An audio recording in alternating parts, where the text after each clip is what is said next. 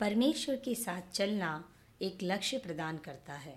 हे भाइयों, मैं केवल यह एक काम करता हूँ कि जो बातें पीछे रह गई हैं, उनको भूलकर आगे की बातों की ओर बढ़ता हुआ निशाने की ओर दौड़ा चला जाता हूँ, ताकि वह इनाम पाऊँ जिसके लिए परमेश्वर ने मुझे मसीह यीशु में ऊपर बुलाया है। फिलिपियों अध्याय तीन, वचन तेरह, चौदह।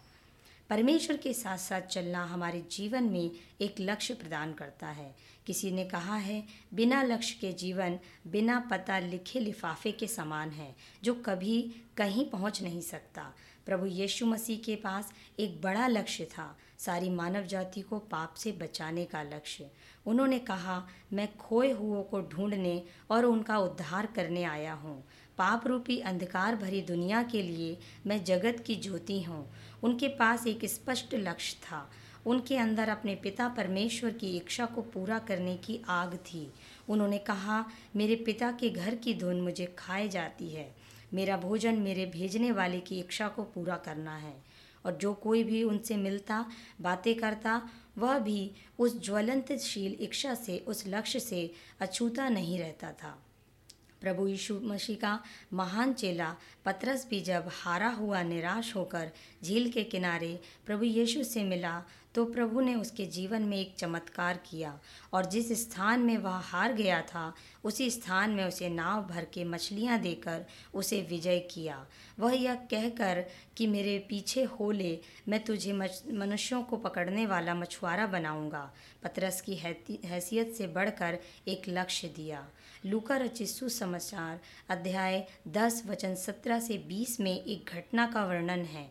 प्रभु यीशु मसीह ने सत्तर चेलों को, जो उसके साथ साथ लगभग साढ़े तीन वर्षों तक चले थे, नियुक्त किया और उनके लिए एक योजना बनाई कि दो दो की जोड़ी में उन्हें उन स्थानों में जाना है जहाँ प्रभु यीशु स्वयं जाना चाहते थे और उन्हें कौन सा सामान साथ नहीं ले जाना है और जाकर क्या क्या करना है।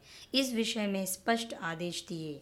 नौवीं आयत में लिखा है कि यीशु ने उनसे कहा, वहाँ के बीमारों को चंगा करो और उनसे कहो कि परमेश्वर का राज्य तुम्हारे निकट आ पहुँचा है।